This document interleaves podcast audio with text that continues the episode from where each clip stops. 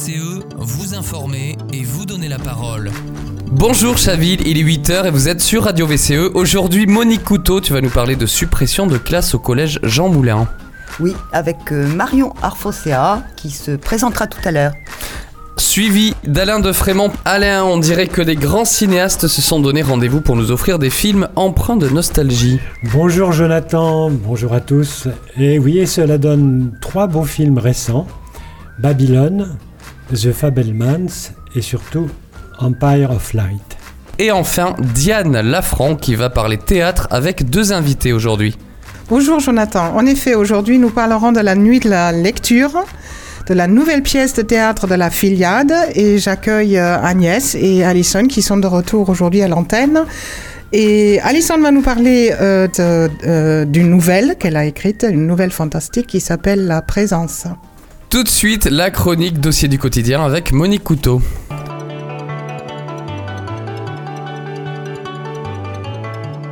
Dossier du quotidien avec Monique Couteau.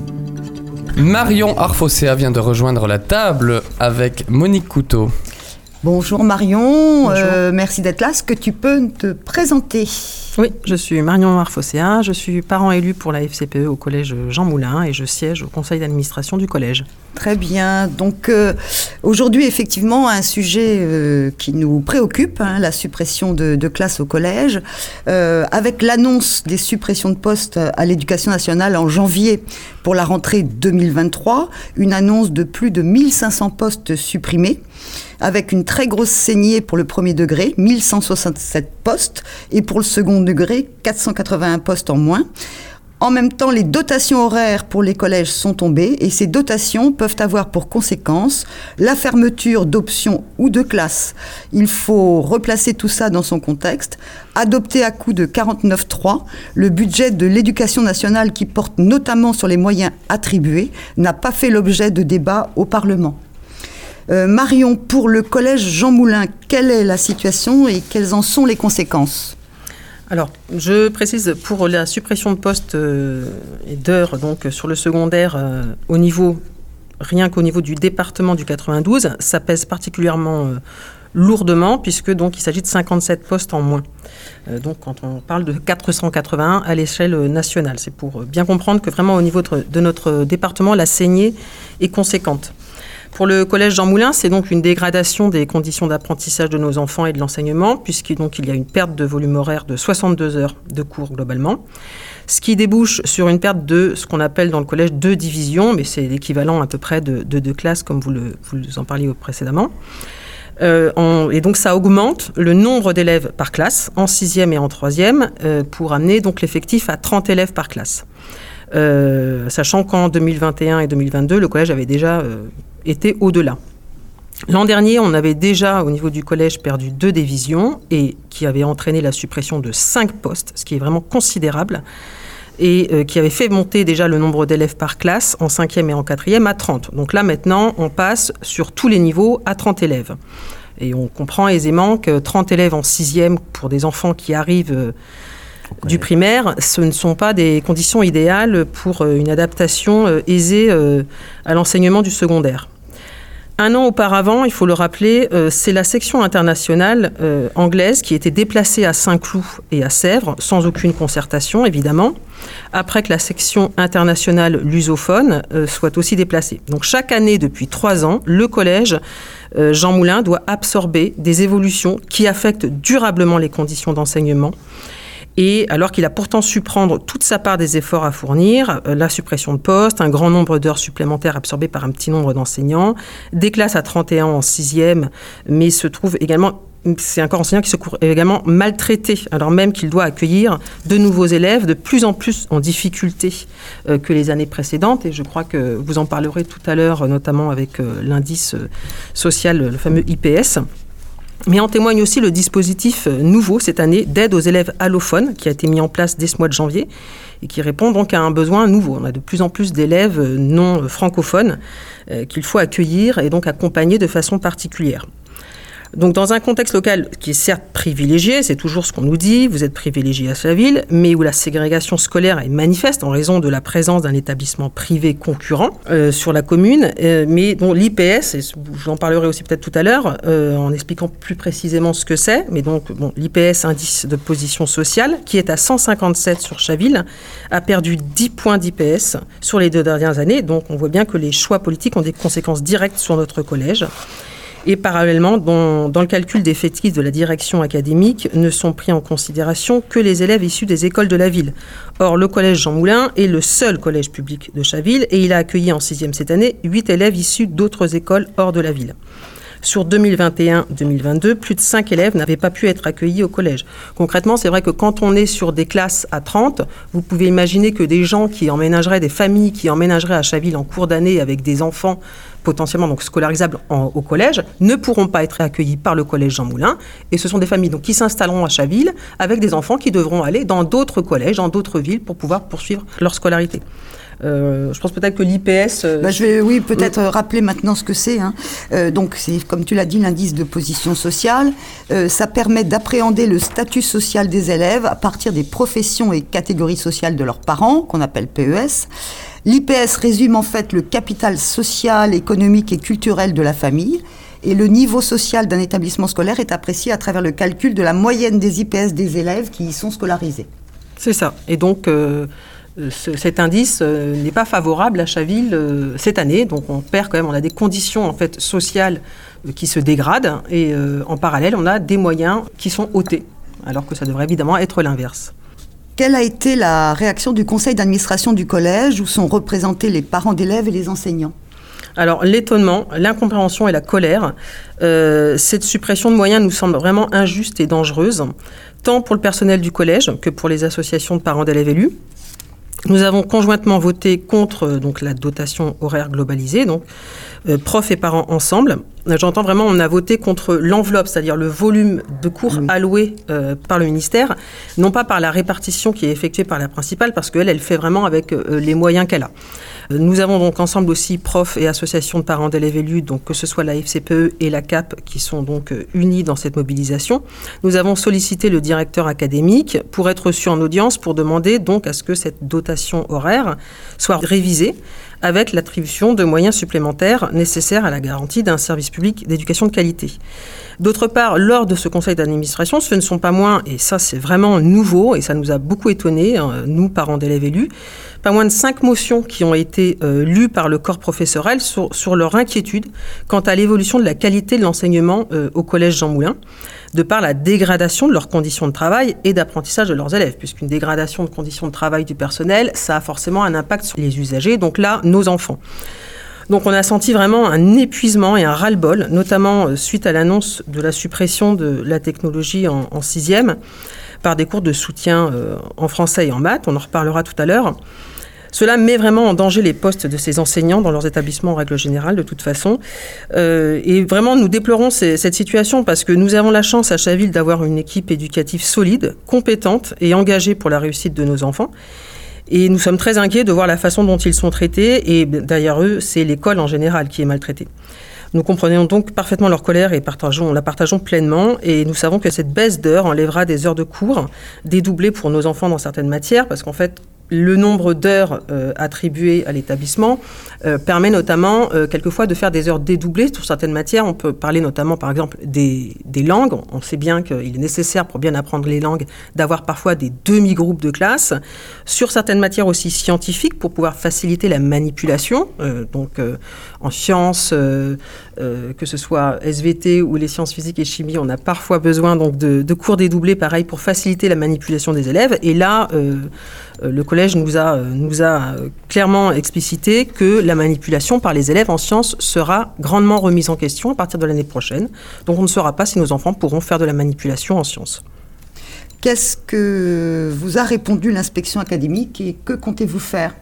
Alors cette délégation, donc FCPE, CAP et professeurs du collège, ainsi que la principale qui s'est, joint à la délégation, euh, ont été reçus donc le mois dernier et ont demandé donc la restitution euh, de, de, ces 62 heures euh, de poste. Euh, afin donc d'ouvrir deux divisions et d'éviter le chargement, donc comme je disais précisément, des niveaux euh, de 6e et 3e à 30 et ainsi que la mise en danger des postes des enseignants. Euh, la réponse est, comme dans ces cas-là, euh, généralement un peu toujours la, même, euh, non surprenante, mais toujours très infantilisante. Premièrement, nous n'y pouvons rien à notre niveau, nous faisons avec ce que le ministère nous donne.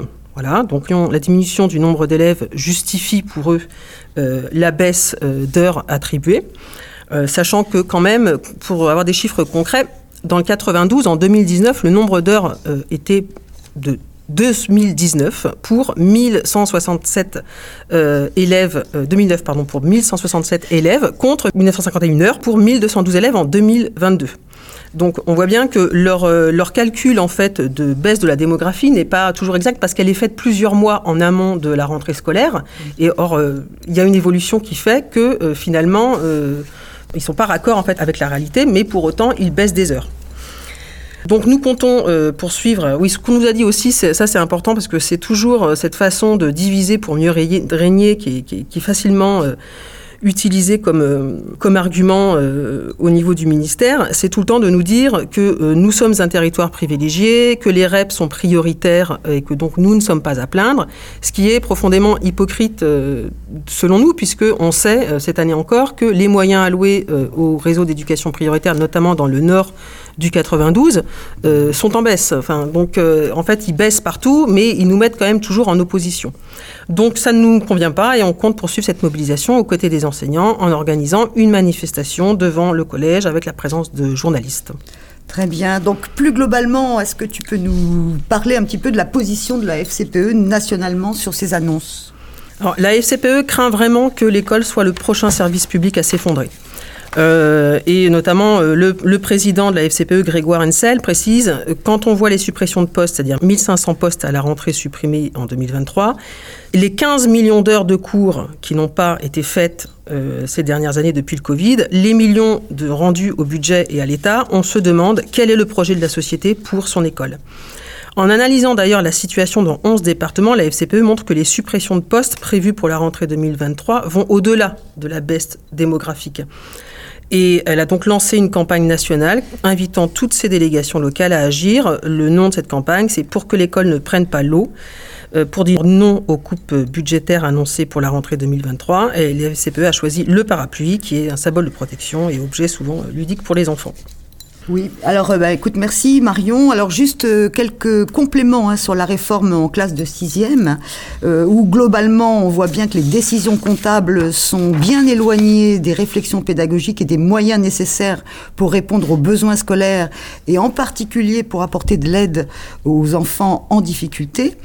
Et euh, on est toujours très étonné euh, des réactions du ministère, puisque au moment où le ministre de l'Éducation nationale estime que le niveau d'ensemble des élèves est en baisse, en se fondant sur le résultat du programme international pour le suivi des acquis des élèves, euh, qu'on appelle PISA, hein, c'est-à-dire un ensemble d'études menées par l'Organisation de coopération et de développement économique qui vise à mesurer les performances des systèmes éducatifs des pays, euh, on voit bien que euh, face à la baisse des élèves, euh, la réponse c'est moins de moyens, pas de dédoublement de classe, alors qu'on sait que c'est fondamental pour apporter une aide personnalisée.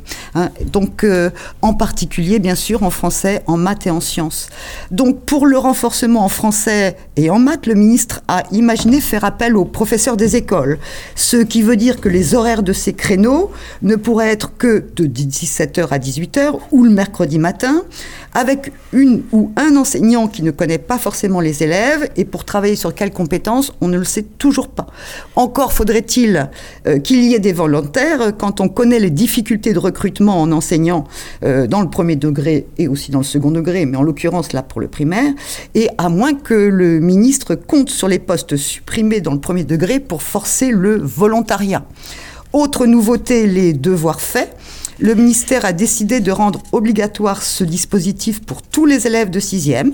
Donc les élèves vont se retrouver avec une heure de plus en classe entière, alors que les besoins sont de prioriser les aides individualisées pour les élèves les plus en difficulté et qu'il faudrait au moins deux créneaux par semaine pour que ce soit efficace. Quant à la suppression de l'heure de technologie en sixième, euh, là aussi, on a du mal à comprendre. Au moment où le ministère annonce un plan numérique dès la sixième, pris en charge pour une large partie, justement par les enseignants de technologie. Donc, euh, on voit là aussi que euh, cette réforme est sans doute mal préparée et en tout cas répond à des impératifs budgétaires qui sont bien loin des besoins qu'on a largement demandés pour l'éducation et pour les enfants. Exactement. Et c'est vrai que le ministre continue quand même à avoir le toupet de, euh, de dire qu'il veut revaloriser euh, la technologie au collège pour susciter, dit-il, des vocations pour le numérique, les sciences de l'ingénieur et la voie professionnelle, y compris dans l'équilibre fille-garçon. Et donc, il décide, euh, comme vous venez de le dire, de supprimer, dans toute logique, la technologie en sixième. On se demande si cela est une façon pour le ministère de répondre à la problématique de recrutement et donc du manque de profs au concours de certaines matières. Et euh, en ce qui concerne donc les heures de soutien de français qui seraient faites euh, par des enseignants en partie, mais pas seulement, mais par des enseignants du prof de primaire, on se demande, et vous l'avez dit, euh, à quel moment en fait de la semaine ces enseignants du primaire viendraient au collège pour faire ces heures de soutien? Est-ce que ça n'impacterait pas, en fait, ça, ne serait pas au détriment du travail qu'ils font en dehors de leurs heures de classe pour leur classe du primaire? On voit aussi que sous euh, le pacte enseignant présenté par le ministre, on comprend qu'en fait, c'est ça la fameuse revalorisation du métier. Hein, c'est-à-dire, on ne revalorise pas le salaire, en fait, on revalorise à coût de travail supplémentaire fait. C'est-à-dire, vous voulez gagner un peu plus, et on rappelle que les enseignants ont perdu en 20 ans 25% de, pouvoir d'achat. Hein, aujourd'hui, un, enseignant débutant euh, gagne 1,2 fois le SMIC.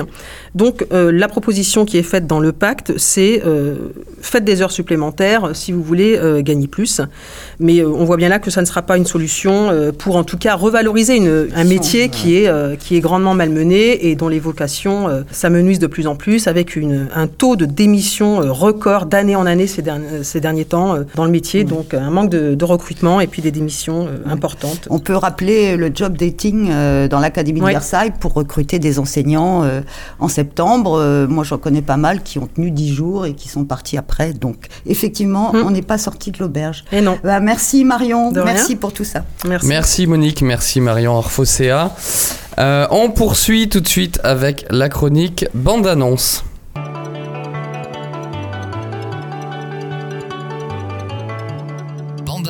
Avec Alain de Frémont. Alors, parle-nous de ces trois films que tu as présentés tout à l'heure lors du lancement. Alors, pour célébrer le cinéma, leur amour du cinéma, des salles obscures, des bobines de pellicules, des souvenirs de leur enfance qui ont déclenché cette vocation de cinéaste, Steven Spielberg avec The Fablemans, Damien Chazelle avec Babylone ou encore Sam Mendes avec Empire of Light nous proposent un regard dans le rétroviseur et nous font vivre la nostalgie du cinématographe, de leur cinéma qu'ils aiment avec passion. Babylone du franco-américain Damien Chazelle regarde dans la direction du chef-d'œuvre de Stanley Donen et Jen Kelly, Singing in the Rain, de 1952, et revient donc sur l'évolution du cinéma muet vers le parlant dans les années 1920. Mais là où le film de Stanley Donen baignait dans l'humour et la tendresse, Babylone est une œuvre qui porte un regard beaucoup plus dramatique sur cette période c'est une fresque de plus de trois heures avec des moments éblouissants, mais hélas deux ou trois longues scènes inutiles qui empêchent le film d'être un chef-d'œuvre. Il ne reste pas moins toute la virtuosité du réalisateur de La La Land et Whiplash. Le film de l'américain Steven Spielberg, The Fablemans, est une œuvre captivante où le cinéaste nous conte avec nostalgie, humour et délicatesse son enfance et sa famille, sa découverte du cinéma la passion qui en découle et les pouvoirs cachés et parfois terribles, vous le verrez, des images. D'un classicisme revendiqué, le film se clôt par une magistrale leçon de cinéma que lui apporte le réalisateur John Ford, interprété dans le film par David Lynch, et qui va faire de Spielberg le grand cinéaste qu'il est devenu. Et enfin, le très grand film du Britannique Sam Mendes, Empire of Light, est une œuvre magistrale par sa mise en scène somptueuse, ses éclairages d'une beauté folle, ses magnifiques interprètes et son ancrage dans la réalité sociale de l'époque. Le cinéaste nous entraîne dans une ville balnéaire de la côte sud de l'Angleterre. Là se trouve le cinéma Empire ou Empire, où le réalisateur a vécu ses souvenirs d'adolescence. Ce grand cinéma, hélas, n'exploite plus qu'une salle, les autres étant à l'abandon. Nous sommes dans les années Thatcher et on voit que le racisme est latent. Employée dans ce cinéma, une femme qui se dit éteinte va retrouver une raison de vivre. Je préfère ne pas vous en dire plus. Courez voir ce film magnifique qui des trois est celui que je préfère. Merci Alain de Frémont. On passe tout de suite à la chronique à portée de parole avec Diane Lafranc.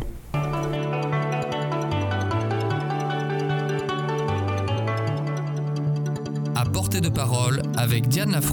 Agnès Delcourt et Alison Brovelli sont de retour sur notre antenne.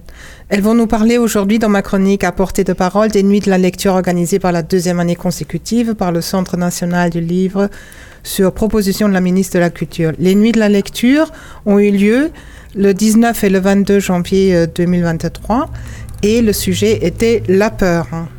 Bonjour Agnès, bonjour Alison, bienvenue à Radio VCE. J'ai eu le plaisir d'avoir un peu peur avec vous le samedi 21 janvier à Chaville lors de l'événement que vous avez organisé à la salle Mosaïque en face de l'école Paul Bert. Euh, il y avait une partie consacrée aux enfants et une seconde partie de la soirée euh, portée sur des lectures de textes pour adultes, accompagnées d'instruments de musique. Notamment, nous avons eu, euh, nous avons pu écouter une magnifique interprétation de la danse macabre de Camille Saint-Saëns. Et je passe la parole à mes invités. Parlez-nous un petit peu de votre programme, des textes et qui ont été lus lors de cette nuit de la lecture. Bonjour euh, Diane, merci de nous accueillir encore une nouvelle fois, on en est ravis. Euh, alors c'est vrai qu'on avait préparé une petite sélection pour les enfants, une autre pour les adultes. Les enfants ont particulièrement apprécié La grosse bête de Monsieur Racine, signée de Tommy, euh, le célèbre auteur Tommy Ungerer. Alors pour les adultes, on avait d'abord commencé par définir ce qu'est la peur en lisant un extrait d'un ouvrage de la psychologue Susanna McMahon. Voilà, histoire de se mettre dans le bain. Ensuite, nous avons lu à deux voix avec Alison un extrait de la pièce Enfant fantôme que j'ai écrite il y a quelques années pour les collégiens et les lycéens. Et euh, nous avons enchaîné avec un extrait du roman qui s'intitule Défaite des maîtres et possesseurs de Vincent Message, un choix euh, un peu dicté par, l'actualité. En fait, c'est un roman qui a été mis euh, adapté au théâtre plusieurs fois et dans ce roman, il y a le discours d'une femme politique euh, qui résonne beaucoup avec ben, ce que l'on vit aujourd'hui et, le personnel politique actuel. Voilà. Et puis Alison a enchaîné avec euh, sa, présence, sa, présence, oui, sa présence, sa nouvelle intitulée La présence. Alors je, je passe peut-être la parole à Alison.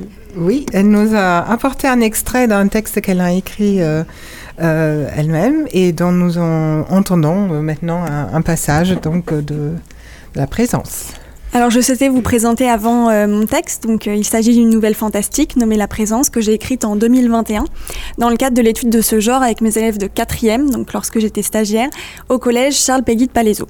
Et donc après avoir étudié l'apparition de Maupassant, euh, j'ai aussi, moi, comme les élèves, voulu m'essayer à l'écriture d'une nouvelle fantastique qui reprenait les étapes clés qu'on avait vues en classe, c'est-à-dire un, un incipit réaliste, l'installation progressive du motif fantastique, avec souvent la description d'un lieu qui est propice au surgissement d'un événement événement fantastique, l'apparition de cet événement et une fin qui laisse toujours le doute aux personnages et aux lecteurs sur ce qui vient de se passer.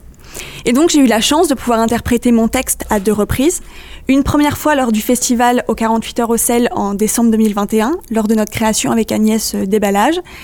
Puis lors de la deuxième participation aux Nuits de la lecture, puisque ma nouvelle entrait euh, bien sûr dans le thème de la peur, et donc je vous propose une petite lecture expressive de la présence. Minuit. L'air doux permettait à chaque convive de profiter plus longtemps les uns des autres. La nuit surplombant le ciel, le calme apaisant, le noir perçant de la nuit invitèrent les membres de la famille à se confier. Amour, souvenirs, querelles, mais aussi drame. C'est ainsi que la cadette de la tablée confia pour la première fois l'histoire terrifiante à laquelle elle avait survécu. Frissonnante, elle raconta. C'était une journée de vacances de l'été 2011, quelques semaines après la mort de mamie. J'étais venue rendre visite à papy, qui était encore effondré par euh, la perte de cet être si cher à ses yeux. Ma maman m'avait déposé à 6h45 avant de se rendre au travail. Alors, euh, encore toute groggy, les yeux embués par la fatigue, la bouche pâteuse, Tata Nathalie me prépara un bon chocolat chaud poulain, comme mamie l'aurait fait. Mes mains rougissaient au contact de la tasse fumante. Je m'amusais à tester ma capacité de résistance à soutenir la chaleur à la limite de la brûlure. Puis, après ce court petit déjeuner, vint l'heure des tâches ménagères. Mamie passait l'aspirateur chaque jour à 7 heures pile. Et il fallait jamais déroger à la règle. Alors, en son souvenir, nous enchaînions poussière, aspirateur, serpillière, lessive, linge à étendre, de quoi s'occuper toute une matinée. Et toutes les pièces étaient astiquées de fond en comble, tous les jours, comme mamie l'aurait voulu. Toutes, sauf une pièce. La chambre du fond, l'ancienne chambre de tante Valérie. Tout y était intact depuis son départ pour s'installer avec mon oncle. Un lit de place au centre de la pièce, une armoire remplie de linge de maison, sur laquelle trônait une dizaine de poupées en porcelaine qui m'ont d'ailleurs toujours terrorisé, et un petit bureau sur lequel était posée une horloge miniature dont le tic-tac était entêtant. Et même après la mort de mamie, la pauvre ayant rendu son dernier souffle dans cette chambre, rien n'avait bougé. Cette chambre servait davantage de dépôt pour les manteaux des convives lors des fêtes. C'était la seule chambre qui n'appartenait plus à personne, au fond d'un couloir sombre et étroit, face à la chambre de Tata Nathalie et accolée à celle de tonton Bruno. Mais on n'y prêtait guère attention. Sauf Sauf ce matin de l'été 2011 où, sans raison particulière, Tata Nathalie m'avait demandé d'aller ouvrir les fenêtres et les volets de la chambre du fond. Je ne m'étais jamais vraiment sentie à l'aise au contact de cette chambre. Et j'avais souvent l'impression que quelqu'un ou quelque chose me guettait depuis le seuil. Et dès que j'allais dans le couloir. Mais cartésienne comme l'était Tata Nathalie, je pouvais pas lui avouer mes craintes, et je me suis donc résolue à y pénétrer. Il faisait sombre. Un seul halo de lumière réussissait à se frayer un chemin à travers l'un des volets abîmés. Une odeur, de poussière y régnait. L'interrupteur était trop loin et mes yeux s'habituant à la pénombre, je progressais jusqu'à ces fameux volets. Le bois de la fenêtre craqua à son ouverture. La peinture s'écaillait. Cette chambre tombait vraiment dans la décrépitude et l'oubli. J'eus beaucoup de mal à ouvrir les volets, des sortes de persiennes aux lames rouillées. Je ne pus que les entr'ouvrir, la chambre oscillant à présent entre pénombre et éclat de soleil. Le silence régnait. Le gazouillis des oiseaux, le cri du coq, le frétillement des feuilles des arbres au contact du vent ne s'engouffraient pas dans la chambre. Mais bon, sans y accorder trop d'importance, ma tâche accomplie, je m'apprêtais à quitter cette, chambre maudite. Me retournant, dos aux fenêtres, la vision des poupées en porcelaine me figea. On eût dit qu'elles étaient vivantes et que leurs yeux me fixaient. Oh, c'est bon, Alison, tu te fais des idées, pensais-je. Ton imagination joue des tours. Pourtant, une étrange sensation envahit mon corps. Les poils de ma nuque se dressèrent, je ressentis une pression contre ma poitrine, comme si l'on voulait briser ma cage thoracique. Haletante, incapable de bouger, comme pieds et mains liés, je ne pouvais faire un pas. Quelque chose me retenait. La pression sur mon corps était si forte qu'une marque violette apparut sur mon thorax. À cela s'ajoutait le regard de ces poupées qui scrutaient le spectacle de la mise à mort de l'étrangère, s'invitant sur leur territoire. Et la présence, imperceptible, invisible, inodore et inaudible, relâcha un dixième de seconde sa pression. Avec le peu d'énergie qui me restait, je me mis à courir. Mais, arrivé à la porte, impossible de la franchir. Elle était pourtant ouverte, je n'avais qu'à faire un pas pour la franchir. Mais la présence me retenait.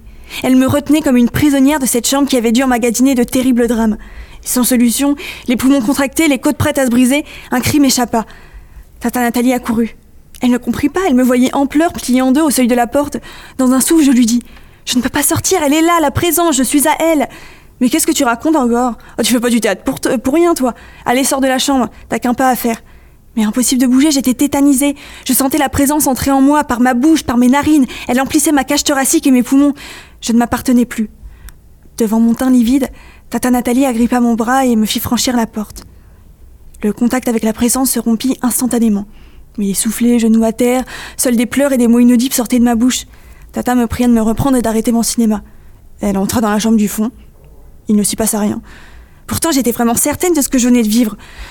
Et cette histoire finit par tomber dans l'oubli. Encore une fois, j'étais la gamine dérangée avec un trop plein d'énergie. Baliverne Ah ça, tu peux pas t'empêcher de raconter des histoires, s'écria Tata Nathalie. Et encore une fois, y compris ce soir-là, personne ne prit la jeune fille au sérieux. Elle-même avait douté les jours suivants. Elle se disait que rien de tout cela s'était passé, que la mort de sa mamie lui avait sans doute fait perdre la tête.